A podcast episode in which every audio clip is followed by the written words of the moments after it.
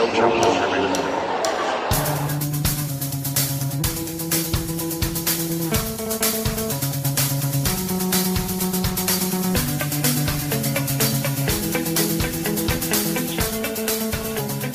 to a special Middle Sunday of Wimbledon episode of No Challenges Remaining. I am Ben Rothenberg, and joining me from across the pond in good old SW19 or somewhere near there is my dear friend and co-host Courtney Nguyen. Hi, Courtney. Cheerio, as they say. Cheerio. Well, you know what I found out this week What's that? that I got made fun of really badly? Is that Cheerio means goodbye. Oh, I didn't know that actually. I don't think. I got totally mocked by a bunch of Brits for, and because I think I may have used it as a thank you also. Like somebody gave me something, I was like, oh, Cheerio. And then like everybody like stopped working and stared at Oh, me. Oh, I knew. I knew it wasn't thank you. That Ah. that at least I know. I thought it was hello it's though. something that rolled off my tongue. But uh, but it definitely doesn't mean hello, apparently. Okay.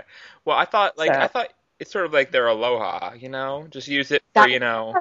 Said it was aloha, and they were like, no, it means goodbye. I was like, well, you guys and your stupid language rules.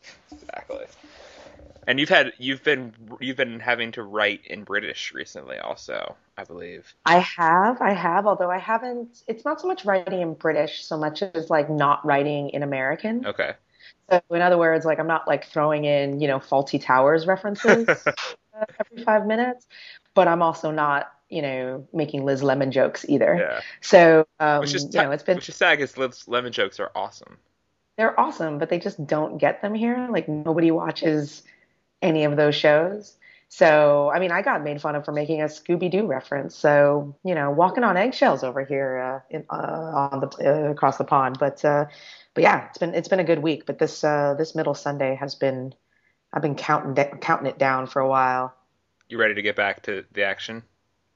I am, but at the same time, like I was just like really looking forward. I mean, because I understand from like a kind of fan perspective of like, you know, obviously people work during the week and then they have their weekends.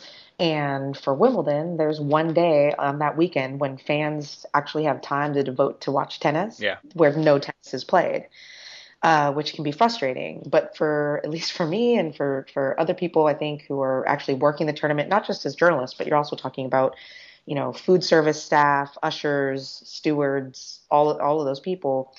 Um, there's a lot to be said about being able to take a one day to kind of get caught up on life before the second week starts. So it's a beautiful, beautiful thing, the middle Sunday. Absolutely. And I totally I agree with everything you said there. I understand people who like do work, you know, standard Monday through Friday nine to fives. Wish they on one of their two days off they could see, you know, live tennis. But um yeah, it's nice to have a break in the 14 day sort of Yeah, Try. and trust me, from a fan perspective, you get a better product because of this middle Sunday. yeah, that's true. you know, everybody can kind of catch up on sleep, and the players can kind of chill out and you know ramp up for the second week. So uh, And then second uh, and then second Monday is like the best day in tennis by far. Yes, absolutely. I think so. I mean, what's your thought on it? I mean, I saw some tweets back and forth about, you know, obviously for those who are not accustomed or, or know about the whole Wimbledon thing, obviously there's middle Sunday where no play uh, happens. Mhm. Um, and then there's the first Monday, which is all rounds of 16 played. Um, which is pretty cool. It gets everybody kind of on the same schedule and uh, and stuff like that. But it makes for basically true manic Monday. Yeah. Um, but what are your thoughts, Ben? I, I saw some tweets where people were saying that it's actually overkill and it, it becomes kind of Well, Uh, I'm, of, I'm I'm of two minds on it. I under, I understand why it can be negative because there's a lot of matches you just don't get to see because everything's going on at once. But it also is this sort of wonderful deluge of tennis where you like you know just have to try to catch the deluge in a paper cup is, you know whoever those people said in the 80s. Who was that? Crowded House? No. Who was who said don't dream it so? Anyway. Uh, crowd, uh, crowded house. Yeah, Crowded House. Don't dream Yeah, it's yeah. over. If you don't know Yeah. that, kids, get on the YouTube. It's Uh, pretty awesome. Anyway, I've been to Second Monday before, and it was amazing. Oh yeah. And I got a grounds pass back when Court 2, the old graveyard Court 2, they would let you in with a grounds pass. And so on that day, I got to see parts of Venus Williams, Serena Williams were both on Court 2. They both complained about it, but I wasn't complaining about them being there. Um, I got to see a like 13-11 match in the fifth set between like Ancic and Verdasco or something. I got to see Dementieva on court 12. I got to see a little bit of Jelena Jankovic on court 18, which was her famous, you know, t- helicopter appearance there. and so I just thought it was a lot of fun. And I understand why there's gonna be stuff you miss. And I think there's something like six women's matches that are first up or something. So if you're Yep. a WTA fan, you're gonna miss a lot. But um, I just think it's cool to have everything going at once, and the tickets are just amazing. It's a great in-person Yeah. experience.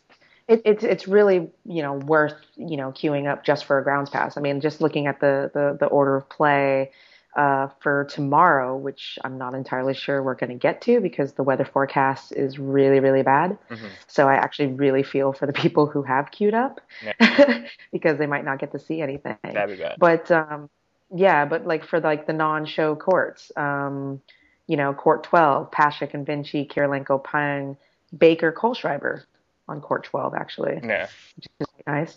And obviously court 3, there's there's some general admission like standing room only. So or you know, there's some free unreserved seats. So you could see Petra, you could see Clijsters Kerber, and you get to see Richard Gasquet. I mean, that's you know, it's pretty it's pretty solid. But Cle- I mean, Clijsters is on three. yeah. Wow, that's surprising. Have you have you seen the order of I actually have, I actually haven't, But it, you should look it up because I am my jaw dropped the minute that I saw Ivanovic Azarenka on center court. see, I understand that. I think because I think I heard that that was there. I think that's the one where they have the two, where like the lower star power person has the highest star power. You know. What I Right, right. But it, it it would make sense if that was like if there weren't more marquee matchups. But with Sharapova Lisicki, That's true. How do you not? I mean, obviously, if you're Wimbledon and Wimbledon has you know been public about how they take looks into consideration of what they schedule, and Mhm. you know, and uh, you know, so you have Sharapova, you have the star power of that, you have the world number one, most recent Grand Slam champion, um, against Sabina Lisicki, which is a rematch of last year's semifinal. True, but maybe they're That's- thinking that it's not going to be close because Lisicki's been no good lately. Well, fine, but do- they really think Ivanovic Azarenka is going to be close? I'm not convinced that's going to be close. Oh, I picked Ivanovic to win that match in my bracket, so I guess Weirdo. I guess uh, I think it's going to be at least interesting. I don't know. Um, Yeah, we'll see. yeah. So We'll see. so yeah. So let's see. We have Ivanovic on center. Murray. By the way, the whole only women get only one match on each of the two big show Yes. courts. Dumb. don't even want to talk about it. The, I just can't even deal. I had to explain that a, a bunch of times this week to other people. Um, I'm doing some writing for the Wimbledon website, so I'm kind of bunkered down Mhm. in the broadcast center uh, in a basement.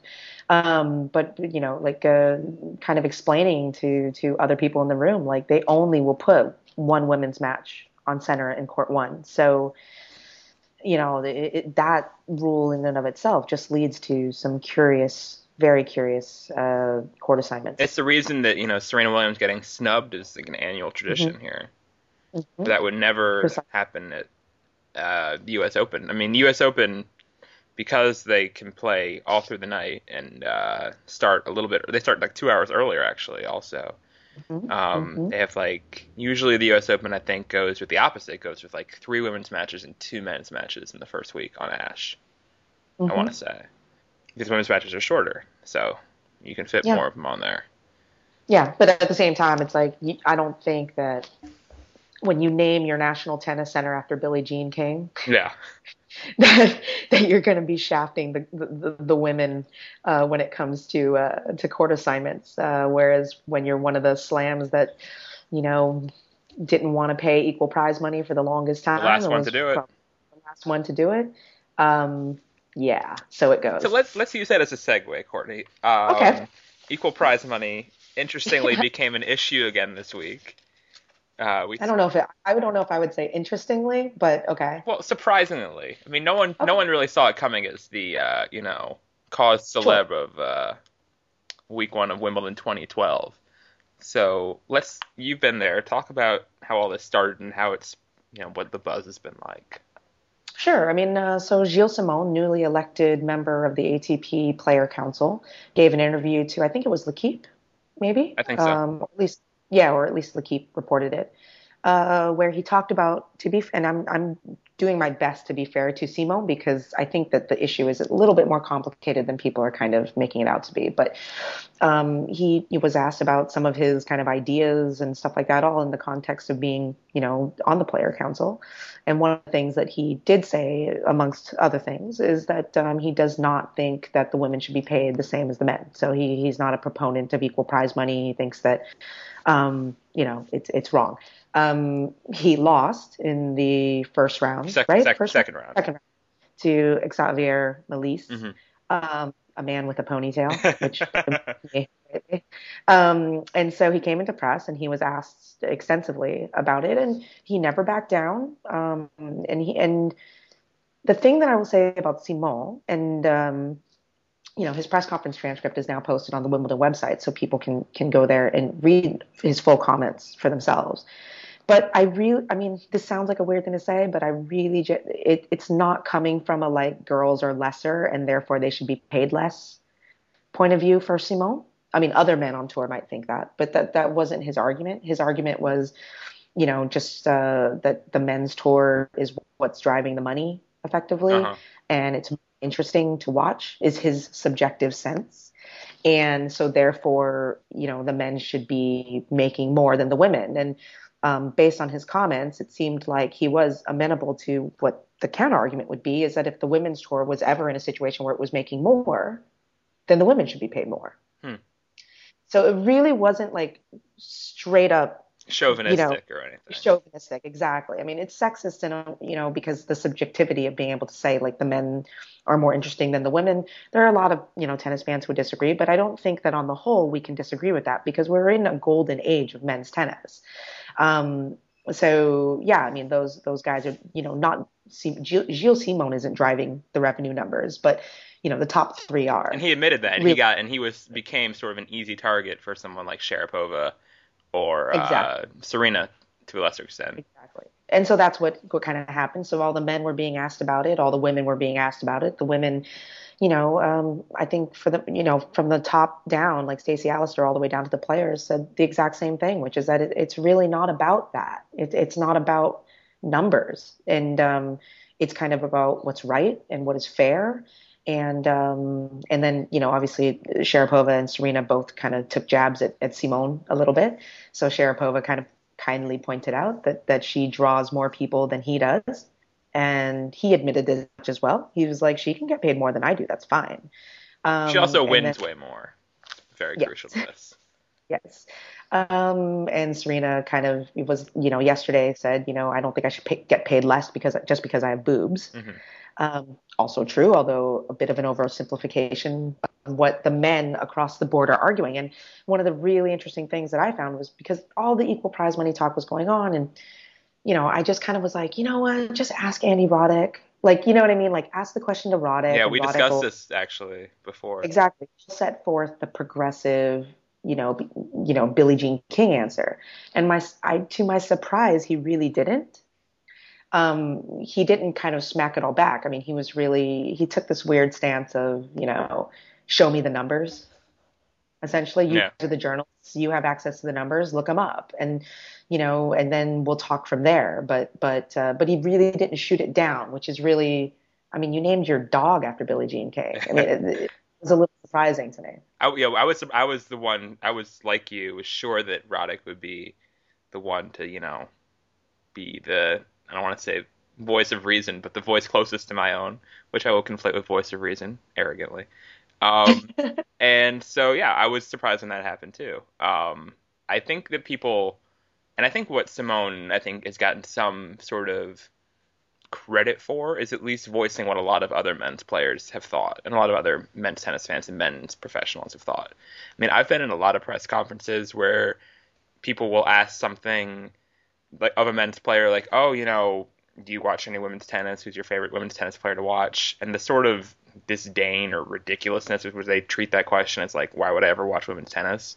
Exactly. I think sort of gets underplayed. and there are players who I think you can't always predict who's going to be the one to, you know, embrace that question or not. I was saying yesterday when he was talking about his draw opening up, I tweeted something sort of mentioning as a side, like Andy Murray is one person who will talk about women's tennis, like, you know, it's relevant. If he gets asked about it, which doesn't happen much, obviously, but if he does, he will, you know, make clear that he does sort of follow what's going on and answer it. Whereas somebody, I don't know if I should name names or not, Who sort of dismissed this question completely. You want me to? Well, I mean, I, I'll, I'll do it. I mean, you and I were both in Cincinnati. Mm-hmm. And uh, I think it was a day where where um, Christina McHale had beaten Caroline Wozniacki, Oh, yes. and Ryan Harrison was set to play Novak Djokovic the next day.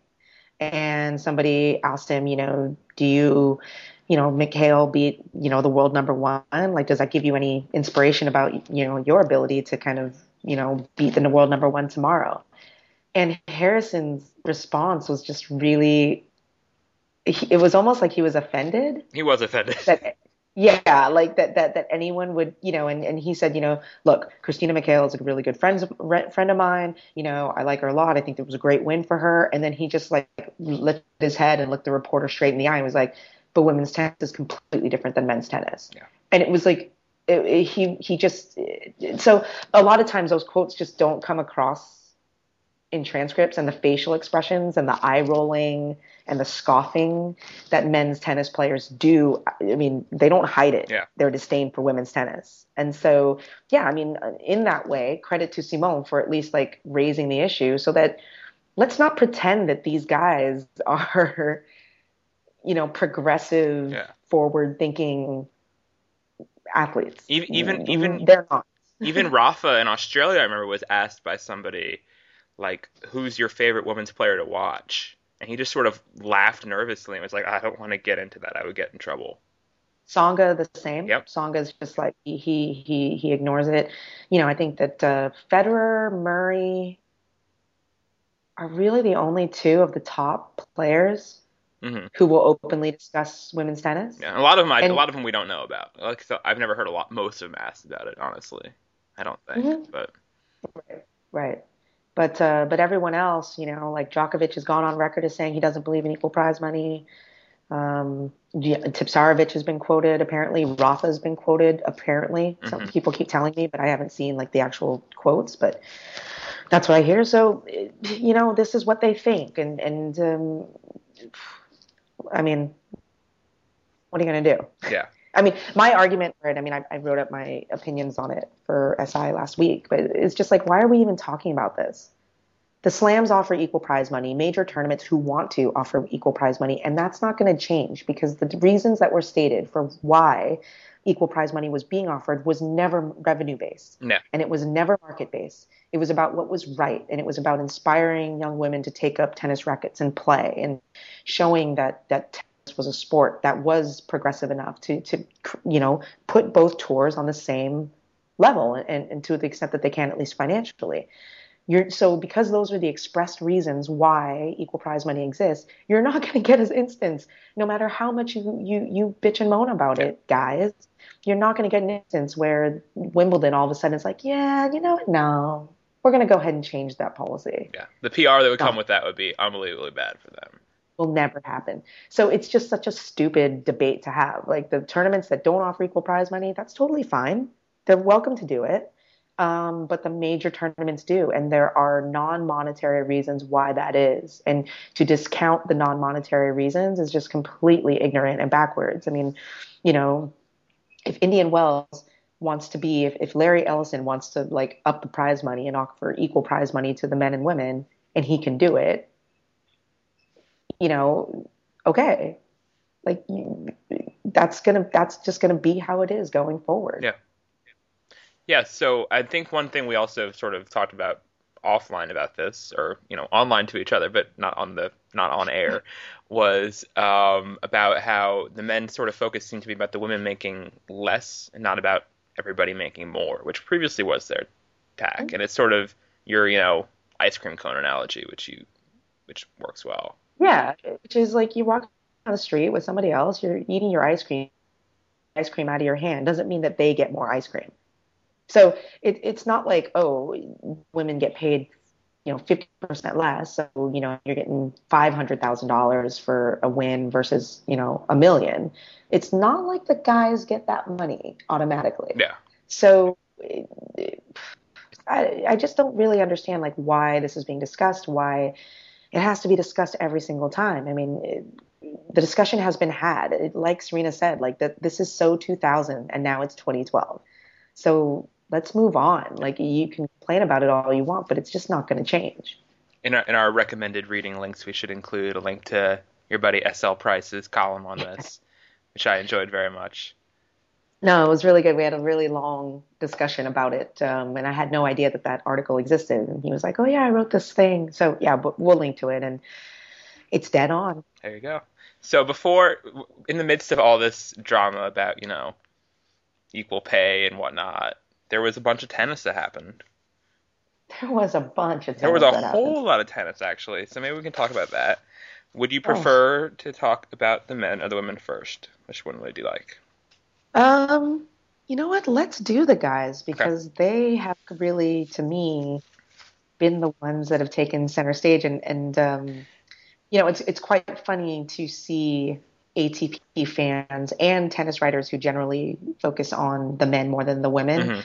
go through a week where I'm I'm kind of sitting back, you know, smug with my arms crossed, being like, this is every week for me. Yeah. Like so as a WTA fan, like this is what we expect, and um, so it's it's been an interesting first week for sure. And it's also just like this was the normal state of the ATP as of I don't know nine, ten years ago. I mean, this used to happen. People used to be able to lose, and that's why I'm. I was started to write a piece. I probably will still write it, but to figure out the format for it. Where I was going to say something essentially like Lucas Rosol saved the ATP yeah. because you can't have these first weeks keep being irrelevant. You can't pencil people into the semifinals all the time and have this work. pencil, pen. Pen, exactly, yeah. So You know, and that that's really what it's been. I mean, when you look at the numbers and you look at what the top three, and, and you know, you throw in Andy Murray as well, like, and then just the handful of other players, the Tsongas, the Berdiches, the, you know, the Del Potros, who who have sh- proven that they have, you know, the capability to beat those guys. I mean, outside of that group of six players, 122 don't matter. yeah, I mean, that that's been the story. And Rosol just completely. It was just one of those kind of like it was true anarchy in the UK, Mhm. right? Like it was just like you ripped it up, and you're like, well, you know, change the the, the perspective, and and and um, it was great. I mean, I you know, I again like you know Rafa going out, it's unfortunate and like whatever, but it was it was a tremendous performance. I will never forget that match ever. No, it was it was it was awesome, and we'd actually talked about this on our very last episode, like why the men can't pull this off, why the guys, you know, Jarkko Nieminen into the world, get these people on the tarp, and just can't do it. And Rosol had that sort of soderlingness of him, where he wasn't going to be deferential, he wasn't going to back down. At some point, um, Chris Fowler, I think, was calling the match, and said uh, Lucas Rosol has shown, you know, very little respect for what Roth has accomplished. It's like he shouldn't show any respect for him. He's trying to beat him. That's the whole Yeah. point of stepping onto a court. And but the fact that he, that Fowler had to point that out and was correct is, you know, still sort of damning for what the rest of the ATP have been doing for the last five years. I think. Right. Uh, No, that's absolutely right. And Because it, it almost, you know, when you say that and it becomes like a revelation, right? Like, oh my gosh, like this guy's, he's just, he's stepping on the court and he believes that he can win. Yeah. Like, that is damning to the entire tour. And it makes the ATP in a lot of ways a complete nutter joke because if that is not the norm, what's the point of all of this? Yeah. No, I completely. right? I completely. That's what we've everyone's going saying. through the motions. Well, yeah, as opposed to what we've kind of always said about the WTA, like any player steps on that court, doesn't matter what their ranking is, they will scratch, they will claw. If that means they choke, that means they choke. But there's never a doubt that that that player believes they can win. Look at what Zheng Jie was able to do against Serena yesterday. That was amazing.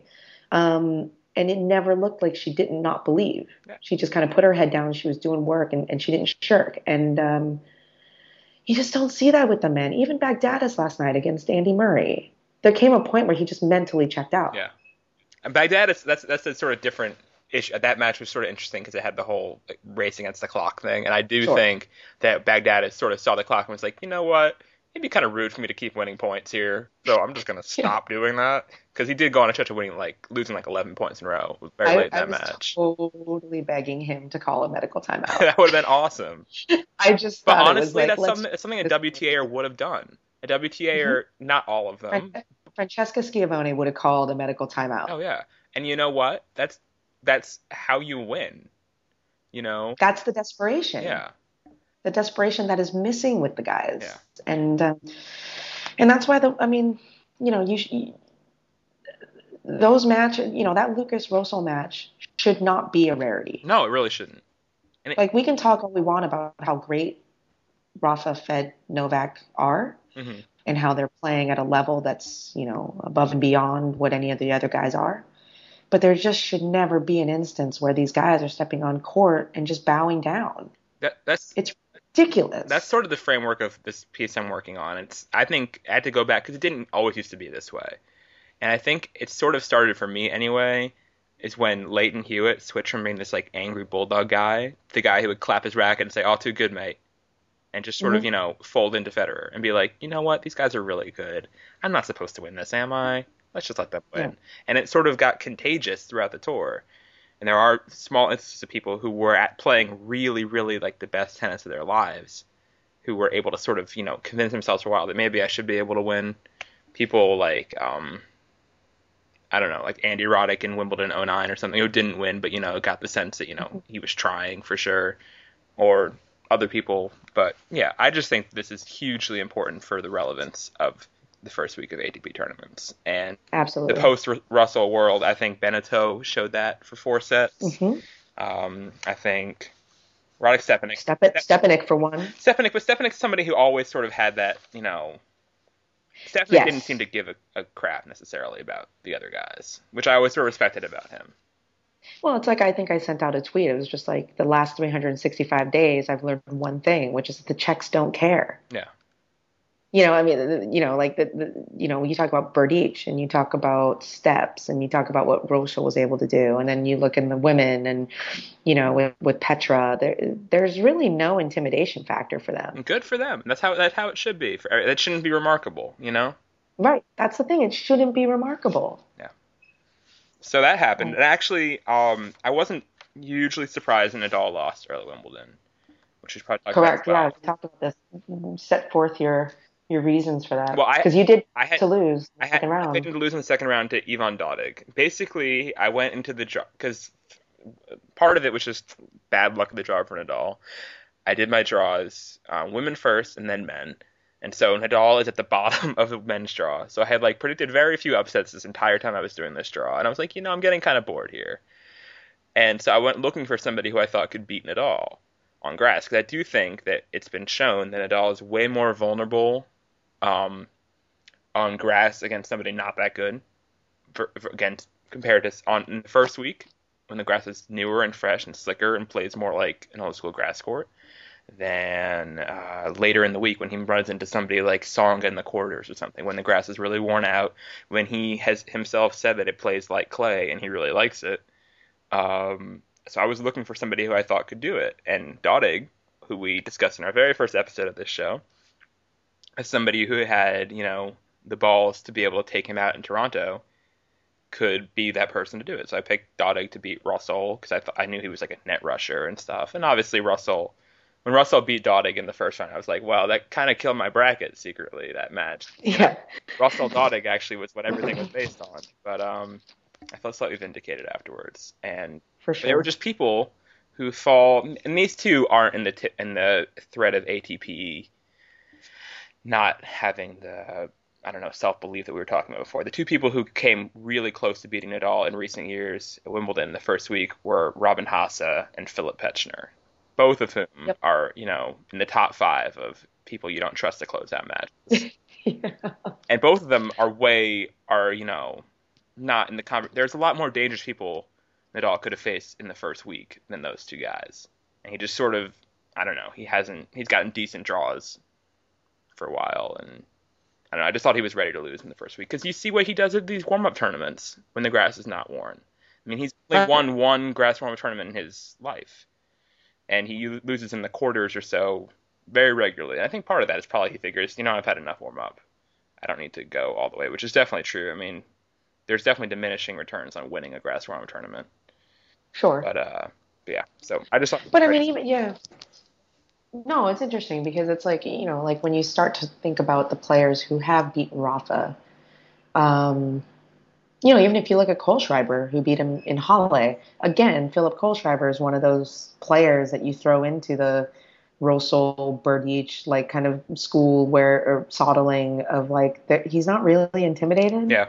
He's never he, he's never really bowed down to anyone because you know locker room wise that guy is like a bit removed Mhm. from kind of the culture within the men's locker room and I think that that's the thing is like my observation of those you know as much as people want to talk about the collegial nature of, of the men's tour that's a I mean in a lot of ways that's a problem Mhm.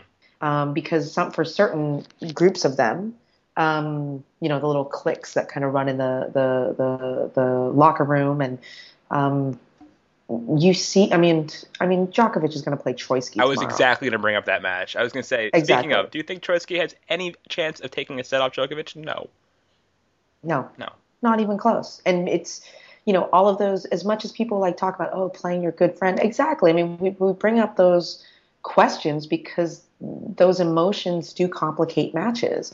And so that's why you you almost kind of have to tip your cap to players like Soderling, um, like Schreiber, like even Maria Sharapova and, and, and Serena more so back in the day than now, who really removed themselves almost intentionally from that entire like Caroline Wozniacki, let's be friends with everybody type of culture. Yeah. It's like, no, to beat you, I need to not know you. And As everybody has said um, on every reality show ever, I'm not here to make friends. and that should be that should be there. I mean, I don't know how many instances of you know friendship we can say. There's definitely things like Troicki, Djokovic, where their matches have been ridiculous. And honestly, it's a good matchup for Troicki. He should have beaten him a few times. Mhm. But uh, especially at the US oh god, yeah. And Djokovic made the final that year, right? Mm-hmm. Mm-hmm. And was down. Yeah. So we everyone knows everyone who follows tennis knows what I mean. I mean, there's things also that just sort of get. There's people like uh, Verdasco who I don't think necessarily fall into the best friends category, but just don't have. There's some block that he has with people. I mean, you saw how it took Blue Clay for him to finally beat Nadal, Yep. and that was just Nadal being completely unraveled. Yep. So, you No, know, it's totally true. I mean, it, I mean, it's an interesting phenomenon because it's like uh, it conflicts. You know how, like, obviously people have narratives, Mhm. uh, especially writers and journalists, and you know, you and fans. Uh, you kind of want tennis to be a certain thing, and so you kind of shoehorn it into whatever it is, whatever narrative it is that you want. And tennis, for a lot of writers, I think probably more than fans, I would say, but I could be wrong. But among writers, like people are really, really attached to this idea of tradition. Um, uh, the tennis is a gentleman's sport. It is uh, a sport played by ladies. Mhm. Uh, you know, and um, you know, there's class, and oh look, you know, how how classy is Rafa to sign autographs after he's just lost, and oh, just a tremendous champion. I'm like, really? These are the things we're pointing at is like he's a, you know, and while there's really, really nice gestures, and yeah, it's great that that that Fed and Rafa are so complimentary of each other, and Novak as well, and et cetera, et cetera. Like, don't we have to stop and look about and look at like how that's actually detrimental to the game? That this that this should be kind of a you know a bear you, you should bare your teeth against each other and, and you should be fighting and maybe that gentlemanly or the need to be kind of a tennis playing gentleman um, can, un- It's- can undermine the not good. competition at some point. exactly I said this last mean- episode again. Like I when Soderling went all um, mockery on Nadal at Wimbledon.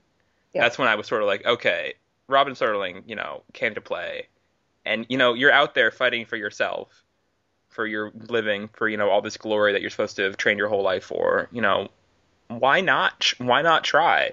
Why does everyone, you know, let Nadal, you know, take the 40 seconds between each point, you know, do this Mhm. increasingly ridiculous mm, uh, array of service ticks he has now, where he has to touch both of Mhm. his ears and his nose twice before each serve, which I think he's just he's just he's just telling the base runner to steal third. Exactly, exactly, it's so third base coachish, um, and yeah, I mean, there's just something about that that people that tennis sort of other players let him get away with. Not that it's you know horrible what he's doing, but it wouldn't happen in other sports, especially because the other sport I mostly follow is hockey, and so in hockey, people if you had any sort of tick or weakness, or you know personality flaw in any way, expose people would Don't people would mock it. you Yeah. ruthlessly. And so Well, I don't think tennis needs to be completely different from that. No, I mean you saw that with Rosol and his jumping around, and you know, so, I mean, you know, again, I mean, that's the funniest joke that uh, that I saw during the match was just like, if people are, if Roth is freaking out about this, wait till he sees Bartoli. Yeah. Um, you know, just all of the movement uh, during Rafa's serve, and, and Rafa goes up to the umpire and complains, and it's it's just like, really, like this is what our sport is? That some guy moving And people were people were saying things like, "Wow, you. know, Rosol really isn't letting Rafa, you know, dictate the pace of the match. Just interesting." It's like, nor should he. Nor should anybody. Not everybody should fall into these train tracks of what it means to play Nadal. Nadal doesn't set Right. the rules. He's not the dealer at the poker table. You both are Right. out there, you know, theoretically as equals fighting for this. Yeah, and and and and I I do think that like Novak has been able to get un, I mean part, a lot of his success is his ability to get under Federer's skin, Mhm. right? With just kind of his brash attitude and um, you know even you know you flash back to the U.S. Open when when Fed had those two points and and Novak kind of playing to the crowd, Yep. uh, you know after he hits that that forehand return and. You know, I, you could see it. I mean, I just remember the camera kind of turning to Fed, and he just looked like pissed. Yeah. You know, like just that, like what is this guy doing? I'm trying to serve for the match. And, you know, that's what makes their matchups to me interesting. Like, I actually really like Federer Djokovic matches because there's an edge to them. Yeah.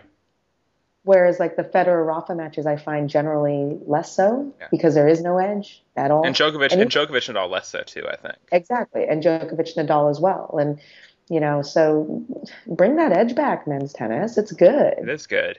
Good thing. So, um, other stories. Uh, we sort of focused this whole show on Nadal Rosol, which is fair because that was It- the it was the story of the year, arguably.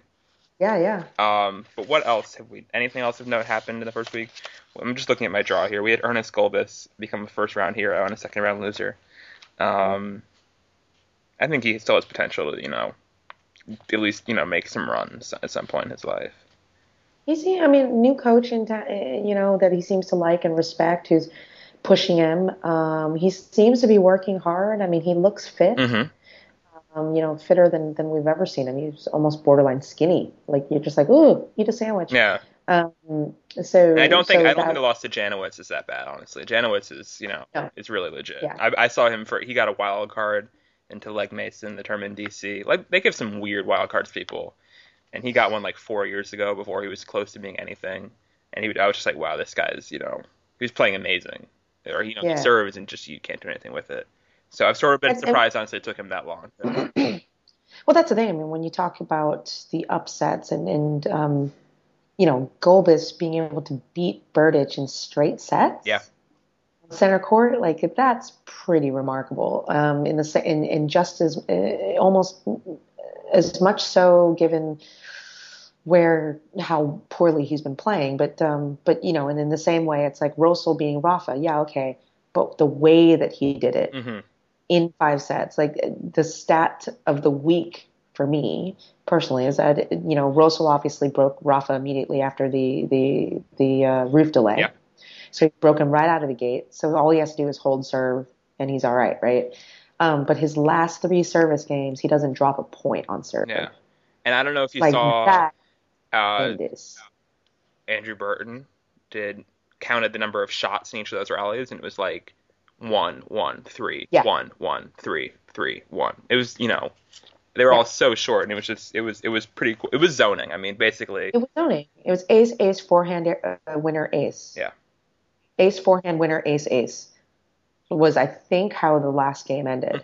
something like that. So, so it's uh, you know that that I don't know. I mean, I think that that that uh, that match is still living on with with most people, but um, but yeah, I mean, it, it's been interesting. I think that the the good thing about the way that the first week went for the guys is that it was exciting. There were some great matches. There there are some upsets, which is which is weird already. hmm But now come Monday with the round of 16, like it's not so di- the bracket is not so disruptive. No, it's really not. You know, there's still great matches. You, you, we're going to have a first time finalist out of the bottom half, but which you know obviously adds to some excitement. But um, the matchups are still really good. um, which is nice because you don't you don't want the upsets where all of a sudden you get to the second week and you're like, oh my gosh, total dregs. Yeah, which is sort of what you're getting out in some pockets of the women's draw. I gotta say, Yes. like, and we can use this as just our transition here to talk about the women.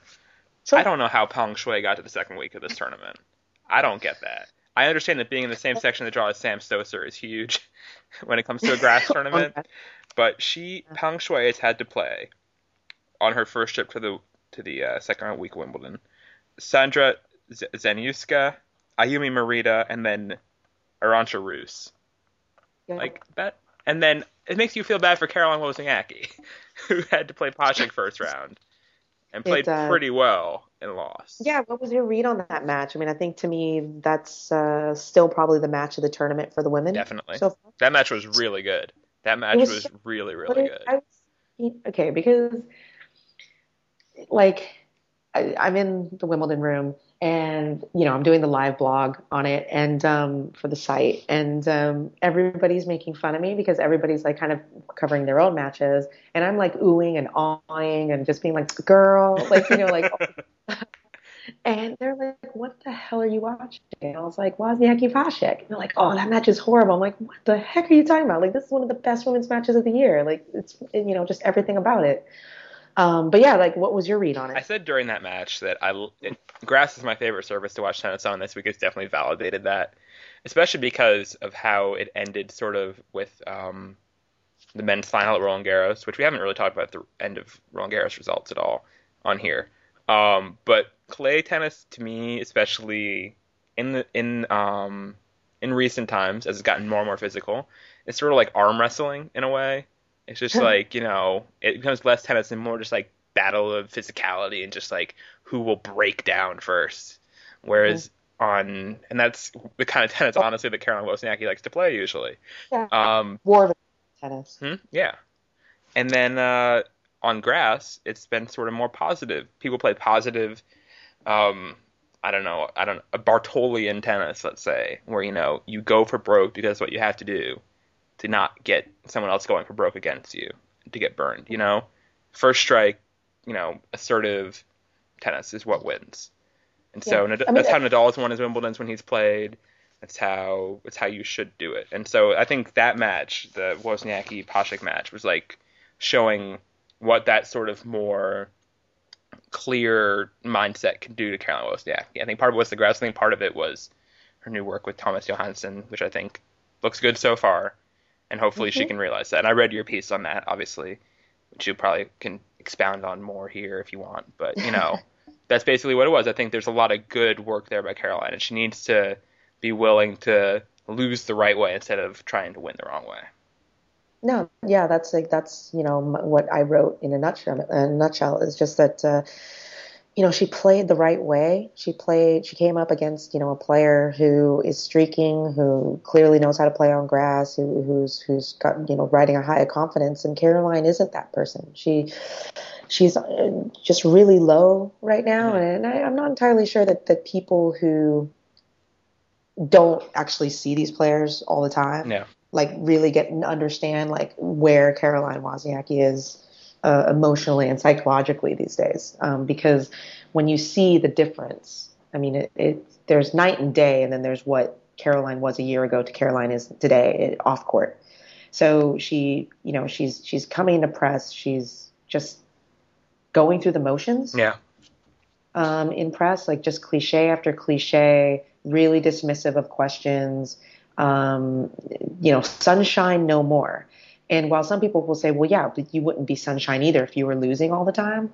Yeah, okay, true. But I've seen people who have crashed and burned and had to go into press all the time and defend themselves and explain themselves. And they haven't been as bad as this. Like maybe Dinara Safina, hmm I think, because she was probably getting the same amount of stick that that that, that and the type of stick that Caroline gets. Um, just slamless number one and Yeah. you know, all that sort of stuff, and then you start losing, and everybody's kind of like, "Ha ha, told you so," effectively. Yeah. But you know, when you look at players like Sharapova, like Ivanovic, um, those are the two ones that immediately come to mind of players who have had to really, you know, because they are high profile, had to really answer for their suckitude um, you know, for lack of a better word. Yeah. Uh, and they and they did it, and it was never dismissive, and it, it was always very thoughtful. And, and she, so it gave you a, a, a sense as a person in the room, as a journalist or a writer, that they're working it out. They're, that, you know, with with Maria and Anna, there was never a sense of like they've given up. Yeah. There there was always a sense of like they're they're confused and whatever, but they're trying to figure it out, and eventually it'll come. I think with Caroline, it's it, the vibe is just different. It, she's just she has absolutely no idea why this is happening to her, and she keeps talking about luck. Yeah. Every single, like almost every press conference where she loses a close match, it's luck. Yeah. You know, like well, you know, like if basically, like she said, like if Posh uh, on uh, on those match points, the two match points that Caroline had, well, you know, like she hit the lines on those, and if it falls the other way, then you know you know, in the past it was, you know, I was lucky and now I'm just not lucky. And I'm like, I don't. There's a lot more if that's to it. truly that. what you, th- yeah, if that's truly what you think, that's a problem too. As, as she said famously in Miami, um, that ball was so close, it might as well have been out. exactly. And I don't think that's the right attitude to have towards stuff. And in fairness to her, she has had a lot of matches this year where she's had ma- meaning more than two, I think, Mhm. where she's had match points and lost, Yep. which is unusual, especially for somebody like her who is known for being such a good big points player. Um, Yeah. but you know, we'll see. I think she just needs time. I mean, it's it really has been pretty fast for her. She was number one in January. Yeah, it's only been six months. Yeah. So Yeah. so we'll see what happens with her. I think um, her ranking. Does she have any points to defend really anymore? She she uh, She has U.S. Open no. semi points coming up, Yes, and New Haven, which I think of course. that's when things get serious for Carolina. If she does, if she loses, if she loses at New Haven, oh boy, Seriously, she already lost in Copenhagen. I was gonna say she already lost the Copenhagen special, so Yeah. That's the Carolina Yeah. Invitational, and then New Haven is the Carolina Open, I believe. Oh, that- I think that's right. It's it's like the Aegon tournament. Yeah, exactly. The Aegon Championships, the Aegon International, the Aegon Classic. That gets so confusing. Trying to keep track really of which one is which. Because I'm always like, why is an international bigger than a classic? Yeah. And why is an international lesser than a championships? Mhm. Like in terms of like how they've named them and, and the stature of those tournaments. And doesn't one of the doesn't one of the challengers have an Aegon name too? Like yeah, I think it's like um like one of the, was it Notting Nottingham? probably it's an Aegon something? It's an Aegon something. Yeah. Anyway, confusing. I don't even know what Aegon does. I don't know. honestly. I don't know either, but it's everywhere. Um, and I've also seen it alternately all caps and not all caps, so I have to like debate which one to use every time. Anyway, women's other stuff, people have mostly survived. Well, that's not really true actually. Um, let's see, but the the main names are mostly in. Yeah, the people you thought would survive have survived. Yeah, Clijsters, Sharapova. I don't even know if Clijsters was in that guarantee list, but Clijsters, Sharapova, Kerber, Kerb- Serena, Kvitova, Azarenka, Aga. Aga. Yeah, Aga has. Okay, no one in that in Aga's quarter of the draw. Uh, the four people who are left, which is um, Aga, G- Camila Giorgi, um, Maria Kirilenko, and uh, Peng Shuai. None of them have ever made a slam semi before, which is surprising when you think that includes Aga, who you know has been hovering for a while. So one of them will make their first slam semi in this draw. Yeah, Um, that's weird. and then I was thinking the other, I was thinking recently because I actually had in my bracket I have Aga losing second round to Venus. Um, hmm Aga, um, can Aga win this tournament? She's playing really well. Yeah. I mean, just like clean and as best as she, you know, as good, the best that she's played since Miami. Yeah. Easily.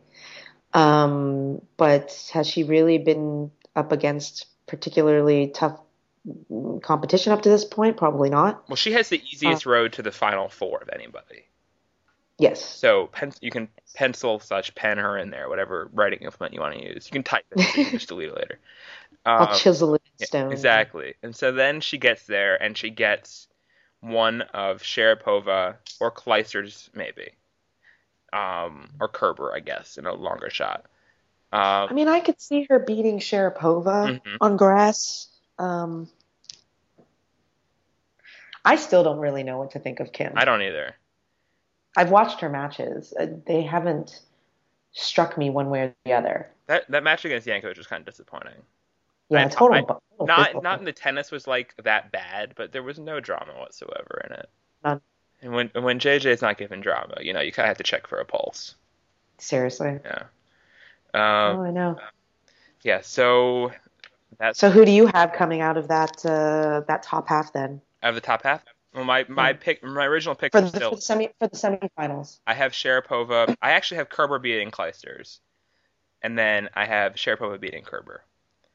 Okay. Um, and then I have Sharapova. I had her beating Li Na, so whoops. Um, but let's say Whoops. that. Uh, I'm let's so say. bummed that she crashed out so early. I know. I, I, I really thought that she would she would rebound here. Yeah, she she's um, I think the Olympics are hovering over her. Because I remember when I talked to her in Miami, um, she was like, "Well, it was like, what's your goal for the you know clay season or whatever?" And she said her main goal was to get good seating for the Olympics, which nobody talks about. Hmm. So I thought that was interesting, and so she's gonna be.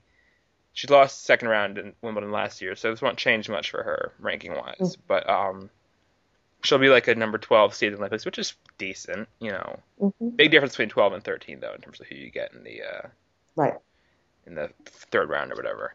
Um, so yeah, so yeah, I, I I still think she has a bounce back in her, but she's also older older than people remember. I mean, She is. she had a different career arc. You would not think that you know she had all the time in the world.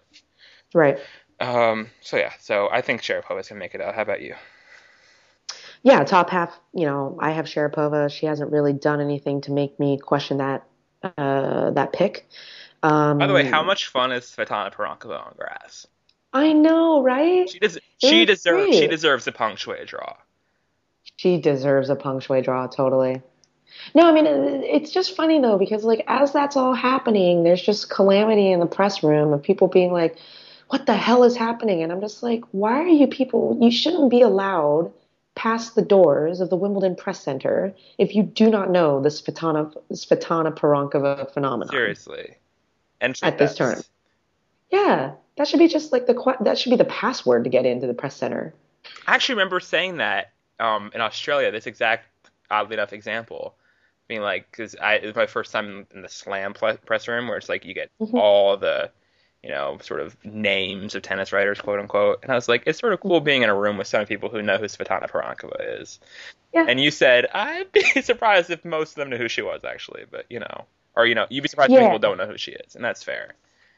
Yeah, but I think here, just because of the way that, that, that Wimbledon is covered and, and so much, you know, so a lot of the credentials go to, I think, local press, you know, that more kind of, they don't write about tennis 365 days out of the year and, you know, they're just covering it just because it's Wimbledon. Big social event. That's, yeah, and so then they, they kind of drop in, maybe they're general sports writers and they drop in to, to write about Wimbledon. That's when you get the like, what? Maria Sharapova is down like, you know, 4 1 to Sveta Plavitipay? yeah. So it's, a, you know, that's a little disheartening. I mean, the, the, techn- the, the true tennis cognoscenti, everybody knew. Yeah. Not everybody. So, but, But- yeah, pretty much. I mean, I I just like that was such a that's such a potential bracket buster right there. That match when everyone when everyone saw the draw, I was like, oh god. And I was impressed Yep. that you know she hung with it as long as she did when she after the resumption on uh whatever the next day that match was. That was that was good to see. So hopefully, I think she has another few Wimbledon runs in her. Having someone like her win Wimbledon one year would just be it'd be cool. I think. To be able to say, because because to say that grass court specialists exist and matter. Yeah, and that somebody who's ranked, you know, hovers right now in around the 40s in the rankings, which is way better than she used to hover. Um, Yeah. Back when she first started doing these Wimbledon things, she was like in the 80s, I want to say, when she first went to semis, or somewhere thereabouts. Um, having someone like that able to win a big tournament, I think this is kind of cool to make you, you know, believe in the George Masons of the world or whatever. Right. Um, so bottom half the women, we have Serena and Kvitova barreling towards each other in the quarterfinals. What's your read on They what's are. your read on how that'll go? Well, first of all, Serena has to play Shvedova, who's golden setting and you know all Yeah. sorts of ridiculousness. How was the golden set received there? It was huge. I mean, I think that the, well, okay, it was huge in the press center. Did people realize think the while it was going on, or only after it happened? No, I think afterwards nobody was watching that match. Yeah. No, Uh, I think people were piecing it together afterwards, but um, you know, once people realized what it was, like there was, you know, everybody was grabbing their. They give you this. Uh, actually, it's great. It's this um, Wimbledon compendium Mhm. that has like all these just like crazy stats of Wimbledon, and you know, it's all printed in there. So everybody was kind of you know grabbing it and trying to find it, and obviously it wasn't in there because it's the first golden set of a slam. Mhm. Um, and uh, googling, and I, I just relied on Wikipedia to Good. to figure it out. Um, but um, but yeah, I mean, people were like, "Wow, this is incredible!" And everybody was waiting for her to come to press, and she had doubles, so she didn't come to press immediately. And people were asking other players about it, and I think Sam Querrey said that he thought that it was a more uh, a bigger accomplishment than than the Isner Mahut uh, marathon match, which was interesting. But the funny thing is that she didn't know that it happened. Oh, really? Yeah, like Sara Errani didn't know. None of them even know. Ronnie didn't gold. realize that she had won a point. She might have noticed, but it, she she didn't see the significance of it. Uh, I guess. okay, So the whole concept of a golden set, no one's ever heard that term. interesting. So it was a little odd. Remember you know, Serena saying, "Oh, when because she plays Shvedova next." Yeah, She, right. Serena said that uh, Sasha, her hitting partner, told her that her opponent had won a golden set or something, and she said, "Oh, she wait, she won all four slams in Wimbledon and the Olympics in one year." Which and the fact that Serena thought there was a legit possibility that Yaroslav Shvedova had done that, it's kind of funny. But uh, yeah, so Yeah. So I mean, it, you know, I think that it was a cool like statistical anomaly, but. Uh, and what's at crazy is that she'd almost done it before. That she was the Yeah. previous record holder. Yaroslava Shvedova, all people, had the previous record for most consecutive points won the WTA. against Amy Frazier in 2006 in Memphis, and she lost to the match. She didn't win after she she won the first. She was up five love, forty love, and then dropped serve, and then broke in the next game to get the first set, and then didn't win another game. Like what was mm-hmm. going on in that match? That's like that's a stained glass window WTA match right there. That's amazing. Precisely right. Uh, But yeah, I mean, it, it, it's interesting to even though because we, uh, at least among the Sports Illustrated writers, we were talking about how like why is it that no one really sees this as like a, as the significance of it, right? Because it's effectively it's throwing a perfect game. Yeah. It's uh, writers seem to get it right. There's a lot of articles written about this. Oh, Yeah, yeah, the writers get it, but but in terms of the public fascination or or whatever with it, that hasn't really come. mhm. And uh, you know, my argument would be a because it was from Yaroslava Shvedova. B, she's a woman. Mm. C, nobody watched it. Um, you know, if Roger Federer hands out a golden set on center court against some schmuck, yeah. that's news. It is pretty cool that that happened against Sara Errani, who's playing the best tennis of her life right now. precisely if this right, had happened right? against you know anybody who Peng Shuai had played, then uh, it wouldn't have been much of a story. But I think this is what makes it sort of validates it, and that's what Sam Querrey was saying. I want to say in his quote, like to do it against someone who just made the final of the French Open. That's crazy. Right. So in a lot of and and also if you look at the stat sheet, I think that Errani only had one un- unforced error in that set. Shvedova hit 14 winners. So it was a clean kill. This wasn't a person who just stood there as Sara Errani Tatishvili the ball left and right, you know, and missed the court. I saw you. I it. saw you use that verb recently, and I appreciated it. By the way. Yeah, yeah. Andy Murray Tatishvili'd hard. Yeah. Just yanked, yanked the backhand like 20 feet outside of the tram line. Yeah.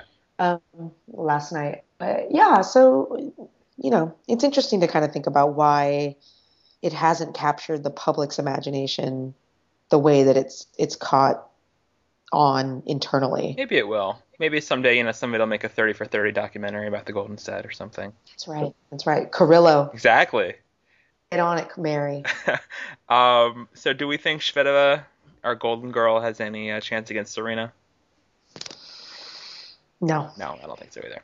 Okay, so I think that that I think Serena's win over Zheng Jie was huge Mhm. for her, and uh, I had a lot of doubts about her going in, but but coming, you know, into the tournament, but coming out of that match, she, I she's just looked confident. nervous. She looks like she's just, you know, Yeah, uh, pushing or you know, not pushing, uh, pressing. yeah. Impressive. I, I, you know, my turn of phrase with uh, that has come up quite a bit with with Serena is just that she she looks desperate, Yeah, and she shouldn't be and desperate. it's it's it's not a confidence issue. Yeah. Like in terms of like she's not confident like that is clear to me is that um, you know that that that Razzano loss really shook her up. Mhm. So It's interesting to But I- see um, how much emotion she was showing in the first round against uh, Barbara. yeah, And that was crazy. That was the first time. I understand like when you're on like in a in a slump by her stance, you know, Mhm. losing one first round match, how much pressure's on you again. And I do think that she had mentioned before. I remember her saying in previous years when people after she when she you know come to the ESPN studio and do her little post win chat after her first round, she said, "I'm very aware of this streak. It makes me very nervous that it's you know going to happen sometime." So Well, and, and that's the thing is like, um, you know, I've, I've tweeted about this before because it's just a bit of a pet peeve of mine is kind of like the whole, like, I don't like this player because she fist pumps after every point or, you know, cheer, you know, says come on or point or, or, or aide, davai, like Mhm. whatever. And it's just like a really, stu- I'm, I'm sorry, it's a stupid critique of a player because, you know, and, and, um, when you see Serena, because when you see Serena do it, or or Maria, or like whoever, it's it, it, it does show you how desperate they are. hmm I mean, Serena's like you know six points into her first round match against a, somebody who she should beat easily, and she's like stressed out. Her, Yeah. You know, and and um, it shows a human side of things, and it, to me, it's always kind of just shown how much how into the match they are. Um, but uh, but yeah, I don't know. It, it's just been interesting to see kind of Serena kind of have that Ivanovichian air Yeah. about her. less Yeah. less twirling so far. Less well, arguable. She had she had one really good twirl in Charleston when we were there. Yes, that the, the the clay helps though. I think clay is probably better of a twirling surface. You get more you get more sort of RPMs on your on your feet, yeah. exactly. Um, So what do you think happens in the bottom half? Serena Kvitova, Ivanovic is lingering. Paszek is still in this thing. Uh, Roberta Vinci. What do you think? I think that it's funny that you didn't mention Azarenka. I did, I did mention Azarenka, I think. Oh, did you? Sorry. Um, no, I think that uh, as of right now, if I were to put my, my money on it, I'd, I'd probably say Serena through hmm into the into the the, the final because um, I don't know. I just really feel like the the the Zheng Jie match really turned things around. I could be wrong, and, and tomorrow she could show up and absolutely suck because of the emotional, you know, kind of. She looked so relieved, and like, but like when she won, Yeah. you know, and um, yeah. So so I I think Serena through. I think I, Petra's been playing really well, but she's still finding her form, and, and she hasn't really reached that. So if they if they clash, They'll bring out the best in each other. That's it's hard to imagine the Serena Petra match being bad. Yeah. I think because those those are two people who really seem to bring out each other's best. And Serena is Serena is almost more necessary for that because Serena has sort of been playing her B game for since the French Open anyway. I think. Well, like I, I would argue that Petra's playing her C game Yeah. since I would say since Australia. Yeah. Do you remember? Do you remember when Petra was down four one to Akul? That was sort of Yes, that was sort of cool. Anyway, that was a moment for you. that was a moment. Um, But I, I do, I, I think, I think, pa- I think Paszek into the semis. oh, interesting. You think Paszek? Well, who do you you you said you don't really think Azar, uh, Ivanovic has a chance against Azarenka? Yeah, I think Azarenka's um, through on that match. Um, What's their head to head like? oh, it's Azarenka. Let's see. I know I, Um, the one time I saw them play was in Cincinnati when Ivanovic. Yeah, Maybe I'm just sort of biased from that, but I also just don't think Azarenka has been that good since Miami. no, she hasn't. She hasn't been. Although I mean, but she's cruised early here. But um, Against nobody. I mean, she lost a Yeah, lot. She lost a whole lot of games to Serena Falcone. she did. Yeah. So maybe, I mean, maybe it's one of those like you know, someone kind of cruises through so early and, and isn't tested, and then gets tested and loses. But I, I, I would take Paszek over Vinci. I would take Azarenka over Ivanovic, and I would take Paszek over Aza. That'd be cool. Oh. Paszek, Paszek Serena could play in the semis, and they actually played in the first round of the Australian Open, which is kind of weird how these things can Yeah. shake out. Different luck of the draw. Okay, so who are who are your winners, Courtney? As we wrap this up, Uh, I'm still sticking to my picks from before the tournament, which is uh, Federer and Maria. Who do you have in the finals? Serena. Uh, I have uh, Maria and Serena. So you have Maria Um, beating Serena. Hmm Interesting. It hasn't happened in a while. No, it hasn't. It hasn't. Um, but no, but but I didn't. Well, I will say this: I didn't pick Serena into the final before I picked Maria to win. Okay. Like in other words, before the tournament, I, I thought Serena was going to crash out early and, um, or at least not get there. I think I think that in my picks I had Sharapova over Kvitova. Okay. I think. That could still happen. So yeah, it could still happen. I mean, I think that the Kvitova Serena match is a toss up. Yeah. It's hard to know. It's hard to know how that one's going to play out. Um, but for the men, I had Federer over. I think I had Federer over Nadal. hmm So You got Rosol. yeah, I got Rosol, but uh, but I still I still think Federer's through. I have Murray. I had Murray making the final pre-tournament. Uh, Oh, so sweet of you. I know. And um, then I have him losing to Federer, so it's not that sweet. Um, but yeah, I don't know. I haven't been any. I haven't been convinced by anybody on the men's side, which is sort of cool. Um, the only person who I think has play who hasn't played badly yet on the men's side, who's at all relevant, is um Tsonga. I think Tsonga's been really good. This could be a tournament that breaks the right way for for Tsonga. I think I'm trying to find him on the draw. he's in the he's in the he's in the Nadal quarter. Um, Yep. So that should be pretty clear for him. He gets uh, Mardy Fish next. I am, by the way, surprised that Mardy Fish has made the second week of this tournament and impressed. Absolutely shocked. I Yeah, thought he, super I personally thought he was coming back way too soon, and I think I thought he was, you know, I had I Yeah. had give him, and he got a very easy draw the first two rounds. Let's be clear about Yes. that.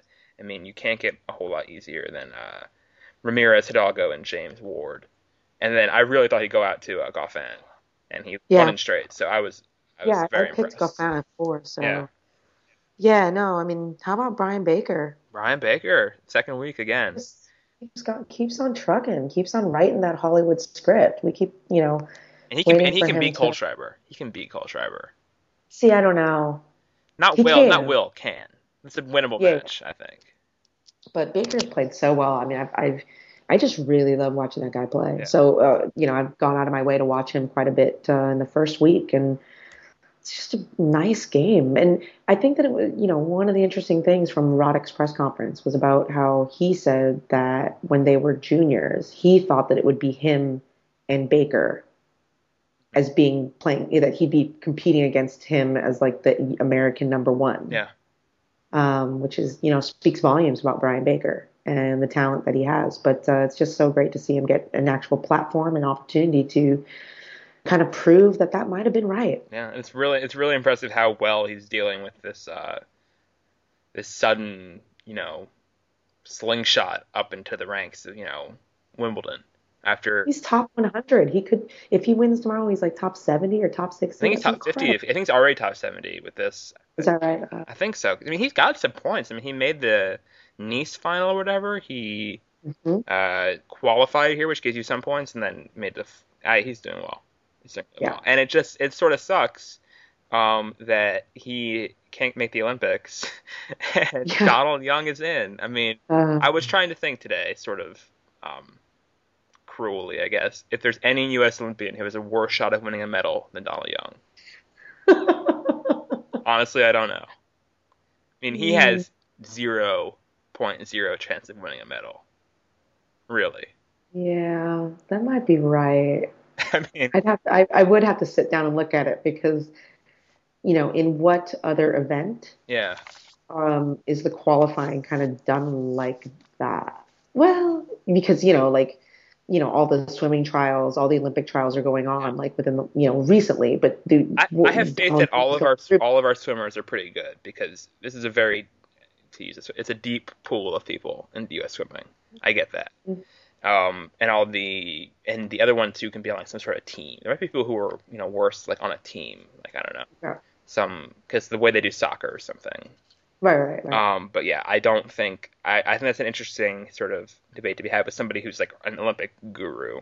You know, any U.S. because we're not Yeah. we're not. I mean, it's just you know we're not sort of used to sending people who don't have a shot, or we're not Yeah. used to. I mean, there've been years in the past where I want to say like the 2000 Olympics for the women. Like all four U.S. representatives were in the top ten. Yeah. And Russia's had that recently on the women's side. I mean, that's more what we're sort of used to. And so, So so so Baker's gonna is he gonna be the number five American after this tournament? um, Is there, is there an American ranked ahead of him? Behind Harrison? that's a good question. I'm not sure where he relates to Querrey. Oh, That's, the, yeah, that's my yeah, only. So he's right there with Yeah. Querrey in that sort of five six area. Where That's right. Also right, yeah. would have been a very serviceable Olympian. The guy can play Mhm. doubles. Um, he's got a great grass game. He's done well in grass tournaments. He won Queens. Mhm. Um, yeah. and he's playing well. It was just a heartbreaker that he lost to, to Cilic. What actually? Really thought he was going to pull through. Yeah. What I I actually had him before the tournament beating Milos Raonic, um, which was which was one because I think this is sort of I think we're at a sort of buy sell point for Milos Raonic now. Honestly, yeah, I agree. I don't know, and this matchup I think I sort of wrote something like this in my preview. I don't know if I was this blunt about it, but we don't know because it seems sort of mean to both of them. like we don't know whether people have been talking about Raonic as the next Sampras, but he really Mhm. could be the next Sam Querrey. Yeah, He hasn't done anything that Sam Querrey hasn't done. yeah. So I think the comparison there is very sort of adept, and I don't know what proof we have that that Raonic can get over a Querrey level. Not that that's a failure. I mean, Querrey is a verge of the top 20 guy who can beat a lot of people. It's a big game. Will win smaller tournaments. I don't know. Yeah, but the the thing that uh, I can see that I just I just really do feel that Raonic is a better competitor. hmm that's true. I, I, You know, and I think I feel like that is where I give him the edge. But his inability to, to really have a a good slam run after all of the hype of the last year. Uh, obviously, last year, you know, there were uh, health issues and, and things like that. But um, there's so much hype is the thing. Like, yeah, he hasn't been, he hasn't been handed bad draws. No, I've I've been uh I've looked at the odds pre-tournament for like the betting odds for who the champion would be, and it went something like um I don't know top four in some order. I assume Murray fourth, and Tsonga fifth, and then Raonic sixth. hmm And just ranking wise, that makes sense. That's no incredible. sense. But at the same time, that sort of fits with the sort of narrative that's been made about Raonic, about how he's the next big thing. He's everybody's dark horse, whatever. And I don't know the results Yeah. are there. I mean, he's had a couple close calls against Federer at Indian Wells and uh, uh, Rome? Paula, No, I uh, want to say maybe one Clay Paula. as well. Um, but yeah, I think he's got to have a big U.S. Open swing. yeah, Maybe he can. He could. I mean, or medal. I he can medal if he wants to. That'd be a good way to do things. that'd be huge. Yeah, but I, I also think he's one of those things like an Isner where I don't think grass does him any favors. Yeah, that's possible. I mean, I really, he's a better athlete. I mean, he just, he should be more Delpo than Isner to me, but he's starting to kind of skew the Isner way. Yeah. I think Querrey. I Mhm. thought that was a really kind of mirror imagey match right there. Mm. What I think, but I don't know. We'll see. He's young. He's very young. Yes. So, you know, yeah, it, I wouldn't sell him, but there's, there is maybe like a hold. Yeah. Like we gotta kind of wait and see. If, if I will say, if I'm getting number six on the odds prices for him, I'm selling yeah, yeah, price where he is right now. Yeah. Yeah. So that's probably right. yeah. Um. So yeah. So I think that's about all. Um. Any other interesting things? Any doubles or British stuff? What to think of? What? How, Uh. how has the British experience been for you? What is it like being in this country's native slam and having everyone pin their hopes on, uh, you know, uh, I don't know, Heather Watson or whatever else was happening this week? It's it's odd because uh, the funny thing, and um, it's been a bit of an education. I mean, I've I've uh, been obviously to London and England quite a few times. Mhm. Um, Favorite cities, I you know, believe.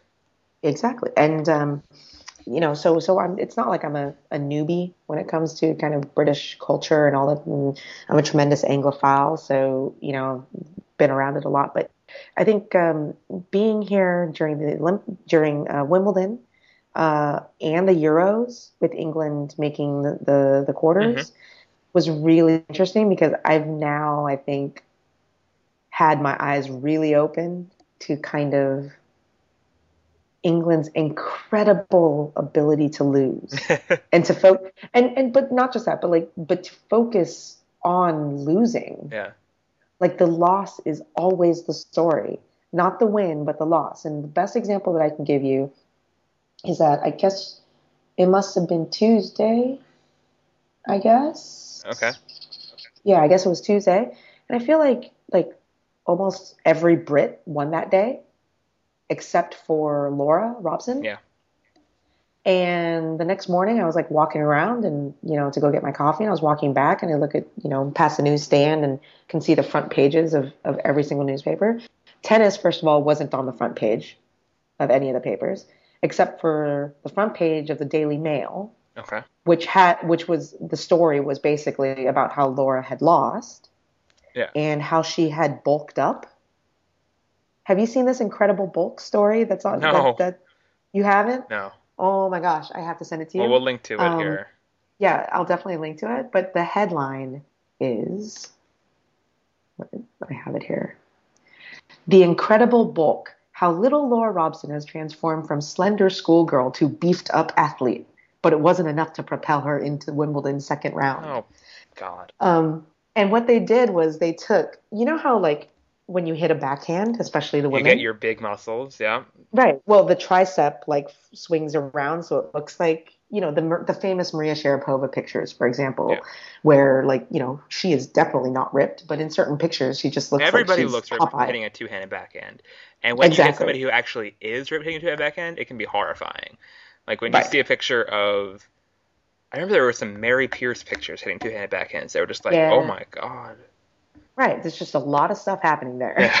And um and yeah, like they, they they took a series of those pictures and put them together and basically had this whole story about how you know effectively Laura Robson is like doing you know bench pressing like cinder blocks these days, which if you've ever seen Laura Robson recently or ever, Yeah. is just not the case. Yeah. you know, like she's really just kind of little. Uh, That's, that's the actually, tabloid like, in her arms and mentality of British media. I mean, they had a story Exactly. last year that was um it was worse. It was a picture, another two-handed backhand picture. Of, I want to say Vitalia Diatchenko. It was it's the Diet and it was the same thing. They called her the Incredible Hulk. Yeah, and they were just like, "Wow, look at this woman's massive muscles." That's just somebody like that's just photographers standing in their photos and like photo editors picking them and being like, "Holy hell, this woman is you know Thor." Let's see this, and just you know, it's it's lazy, and it's a, there's a chorus. I haven't heard anything grunting stuff yet at Wimbledon. Maybe you have, but it seems like that refrain at least is not there this year. No, no. I think that the equal prize money thing kind of took over for a while and let people. You know, that was the vehicle upon which to bash women's tennis. Okay, So normally it's grunting, but this time it was that. Um, I found it hilarious just because uh, people were complaining a lot about the spitting, yeah, I've heard that. I heard that with Rosol. which I not seen at all. Like I, I did, or at least I just didn't, didn't notice. After Um, after somebody complained about it about Rosol, I saw him do it one more time. Um, but I don't care. I'm used to Yeah. athletes spitting. yeah, athletes. spit. I mean, that's the thing is like somehow, particularly, I feel like in this country, people seem to still think they live in the days of Fred Perry, where men should wear long pants and women should, you know, the, should be in long dresses and play a delicate style of game and all that sort of stuff. And there's just really no recognition of how brutal the game is these days. Yeah. Um, You're gonna get and, uh, saliva in your mouth sometimes, people. You gotta do something with it. you're gonna break a sweat. Sorry, you know, and uh, you're gonna, you know, use your muscles to hit a tennis ball. I It's think, that- I just think that's happen. why Britain, and to a lesser extent everywhere, has endorsed Federer so much Yeah. because like he is this sort of inhuman, no bodily function ballerina out there. You know, there's there's nary, nary a body fluid has ever been seen of Roger Federer's. So true. So So true. yes, Yeah. So no, it's it's been an education in that way. You know, it's it's like you know, you just had getting back to the British story. You know, you just had a, a, a banner day for the Brits. I think that if they had, I think if one other player had won that day, it would have been like the most Brits into the second round in a really long time. yeah, Um, and uh, but no, we're gonna focus on the loser. They had they did, they did this at Eastbourne as well. I forget exactly. You were there. Maybe you know what the draw was. I remember GB Tennis, who's a very vigilant um, British tennis tweeter uh, about Mhm. like all the results down to the futures, was talking about how the lead story on the BBC was about how Keothavong lost first round to some seed in straight Right. sets, whereas like Robson, Watson, and Baltacha had all won. But the headline Yeah. was, "Whoops, Keothavong lost a match he had no business winning." That's that's precisely right. I mean that that it's it's just incredible that this happens, and then you know on top of that, like you know getting a glimpse into the British sporting culture through watching the football of just kind of how dour I- they are, and, and and how you know I'm sitting there and I'm like, you guys have a shot, and they're just like, you're so American, like like you know like for us, like we embrace the underdog mentality, we celebrate it, Yeah. you, you know, and, and there's always the hope. Like every single year, there's always hope the Cubbies are going to come through. Yeah. You know, like you know, there's always going to be that hope, and uh, they just really don't have that, Yeah. or at least they don't allow themselves to be happy about sport. It's it's it's um it's weird. I, I kind of don't get it. I'm fascinated by it, That is, but I kind of don't get it. Yeah, the one time I was actually in the last time I spent significant time in London was in 2008, which was the second Monday year I already mentioned, and Mhm. the Euro was going on also then, and England didn't even make it that year. And Right. anytime I brought that up to people, they were just like, "We're horrible failures. Why would you remind us of this?" You know, Yeah. it's just their way. Of, Yeah. It's their coping mechanism. It is because at the same time the other night I was at a bar and it was after Portugal lost on penalties to Spain. hmm and there was a guy there drinking. He was by himself, and we just kind of started talking. And he was a Portugal fan, and he had just come from the game. And like all of us were like, "Dude, we're really sorry." And he's just kind of like, "What? Why do I be sorry? Why? Why? Why? Why should I be sad?" Yeah. You know, like it was a good performance, and da da da. And you just don't hear that from Britain. No. Ever, you know, like no, nobody thought that they would get out of group play in the Euros, and then they did, and they made the quarterfinals. So accomplishment, but then they lose in penalties, and no one remembers any of the good. And Amer- Amer- And- Americans think of England as one of definitely the top 10 soccer nations in the world.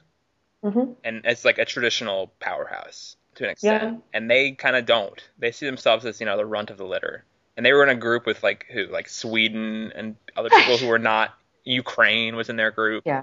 Like you don't be surprised to beat both Sweden and Ukraine, people. But here's the thing that that I've definitely had conversations with other people about this week is that England they see themselves at the as the runt of the litter, but they expect to still be kings. hmm and it's how those two mesh is is is kind of where they're at. So in other words, they they see themselves as like the runt of the litter in soccer, for example, but they expect themselves to be one of the soccer powerhouses. Yeah. Um, and stuff because of how big the premiership is, because of their history of, of within soccer, you know, the whole culture. So the disconnect between those two things is what makes them so emo Mhm. because there's like the entitlement, but also knowing you're never going to have it, but you still feel entitled. Yeah. So, you know, and then you see the same thing with how they treat like tennis. I was gonna yeah. way. There's a segue here to Andy Murray basically. Yes. Like I was I said this um, yesterday on Twitter and I got very mixed response from people. Do you think there's any proof that playing at what the home pressure, quote unquote, of playing Wimbledon has ever hurt Andy Murray? Actually, no. I don't think so either. I think he's had the same results there as he's had at other tournaments around the world. Well, and he said as much because I, I remember uh, he was asked about it during, I think, that Five Live sit down chat with the Murrays thing, which I think is still downloadable from the BBC website. Okay. Um, and he was asked about, you know, um, you know, the extra pressure of playing at Wimbledon and et cetera, et cetera. And he kind of his answer was really great. He was just like, in every other sport, home field advantage is a positive. Yeah. Um, and yet, like somehow, when I come home, like everyone thinks that it's a negative. And he's like, it just doesn't make sense. And you know, he kind of said, yeah, I mean, obviously, there is, you know, this sense of negativity when I come home. So you know, just like, oh, here goes Andy Murray again, you know, not gonna win and stuff like that. The only but the only tennis player who I think it makes sense for is Sam Stosur. And for her, it completely makes sense because she Yes. just her results are way better everywhere else. That's not a grass court um, than they are in Australia, and it makes sense also to a lesser extent to Jarmila Gajdosova, who's never won a single match at the Australian Open. So for the two of them, like they both have data there to back it up. But Yeah. for the Brits, I think the Brits play arguably their best tennis at Wimbledon, and you know they should. This, it should be the surface like you've when we debated the whole we had our toss recently. They're the Mhm. ones with the background on grass, even though some people have very short learning curves on it, like uh, Lukas Rosol and whoever else. And Jamie Right. Hampton, who won her first ever grass match, was I was She impressed did. with. That was incredible. I was talking up to Jamie Hampton a lot. The the the live at Wimbledon people who were covering her match were just abs- like so impressed with her. Yeah. Just uh, and so uh, yeah, it was good. But yeah, no, it, you're absolutely right. I mean, I'm trying to rack my brain. Like, when's the last time that Andy Murray lost at Wimbledon where we considered it a crash out? Um, if, and this is the thing, there's not really any. Um, Yeah. The one time you can consider the people were pointing to is when he lost to Roddick in the 09 semis. And first of all, that's a semi. Second of all, that's a semi. Andy Roddick had made the finals twice before and was playing the Yep. best tennis of his career, arguably. And the next, you know, two days later, went 16 14 in the fifth with Roger Federer. Like you Right. can't pin that on on Andy Murray at all. And At then Murray also, and people said, oh well, once he had a lead against Nadal and then didn't close it out. Well, you know, No, he's done that on in the U.S. Open several times. It happens. But yeah, but when you look at his results at other slams, he does have early round crash Yeah. outs, right? Like you talk about, you know, who was it at the French? Was it Berdych that he lost to in that weird wet? Um, Match. that sounds I'm right. Okay. Yeah, and then and then Cilic Wawrinka uh, at the U.S. Open. Um, the Aussie. Tsonga, he lost to really early when Tsonga made the final Yep. there. Um, But but in, but it, yeah, so all of this talk about the pressure and um, you know like what you see with that guy, and I think that if you watched his match last night, is that he likes that stuff. Yeah. Like maybe not the negativity and like whatever, but he wants to be expected to win, Yeah. and you know, and the crowd just amping him up. he enjoys and, flexing and, to the crowd. I mean, that's his response Yeah. to it all. He's not cowering. Yeah. He's flexing. And in no other country will there be a stadium full of people cheering on Andy Murray against anyone. Yeah. This is the only place where it's going to happen. You know, everywhere else, people are either apathetic or else he's playing, you know, Rafa, Novak, or Fed, and everybody's backing the other guy. I mean, I guess the Aussie He, he semifinal gets was decent support. He gets decent support in Australia. Yeah. Um, yeah, but they still have to quit on their money. So, you know. yes, exactly. Kind of have to. Yep. Otherwise, she'll blow him up. That's right. That that's we'll end on that note, I guess. The Queen dying. Good plan. Um, thank you all for listening to this fairly long episode. Um, there's a lot to talk about, though. We're in the middle of the, the biggest tournament of the year, so we hope that you've enjoyed it. And we will talk to you again after Wimbledon, I presume, when we will have uh, some people who have won it. So there you go for declarative statement. Uh, we'll talk to y'all later. See you under the roof, people. Bye bye. Cheerio. Well used. Very nice. Thank you.